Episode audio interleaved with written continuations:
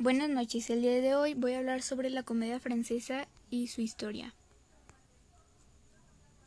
La comedia, como la tragedia, tiene su origen como género en la antigua Grecia, del año 1200 al 146 a.C., como una evolución artística de los primitivos cantos de honor a Dionisos derivado del ditirambo, una composición griega asociada a la satiria y al mínimo.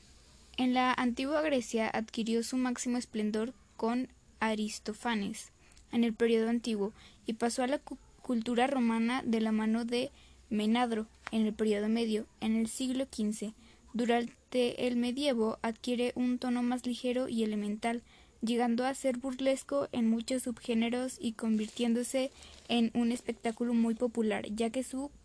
ya que en su caso es muy especial y como a partir del siglo XX se convirtió en uno de los géneros básicos del séptimo arte,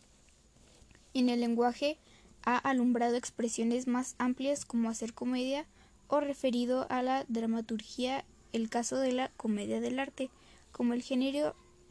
como el género dramático global definió el conjunto clásico español. Desde ese entonces ha sido uno de los géneros más entretenidos importantes del teatro